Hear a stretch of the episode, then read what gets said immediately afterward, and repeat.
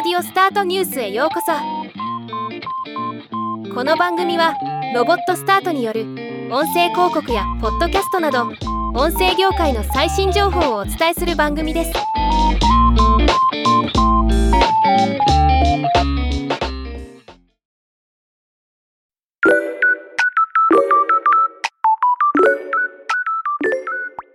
今回はアップルの求人募集から見るジェネレーティブ AI 生成 AI の動きについてのニュースを紹介します。アップルはここ数ヶ月 AI に焦点を当てた求人情報を自社サイトに多数掲載しています。職種は視覚的生成モデリングプロアクティブインテリジェンス応用 AI 研究など多岐にわたっています。中でも注目なのはジェネレーティブ AI 技術がアップルのモバイルコンピューティングプラットフォームを変革する方法を形作るチームの一員を募集するものでこれは近い将来 iPhone などがジェネレーティブ AI のアシスタントを搭載するのではないかと想像されるものになっています。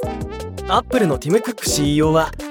直近の第2四半期決算説明会で詳細については言及を避けているもののジェネレーティブ AI 技術には巨大な機会があるとコメントしています。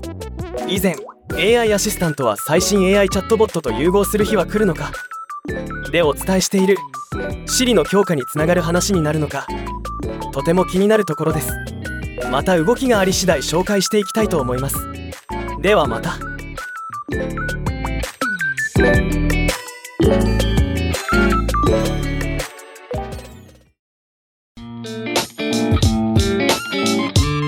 今回のニュースは以上です。もっと詳しい情報を知りたい場合「オーディオスタートニュース」で検索してみてください。ではまたお会いしましょう。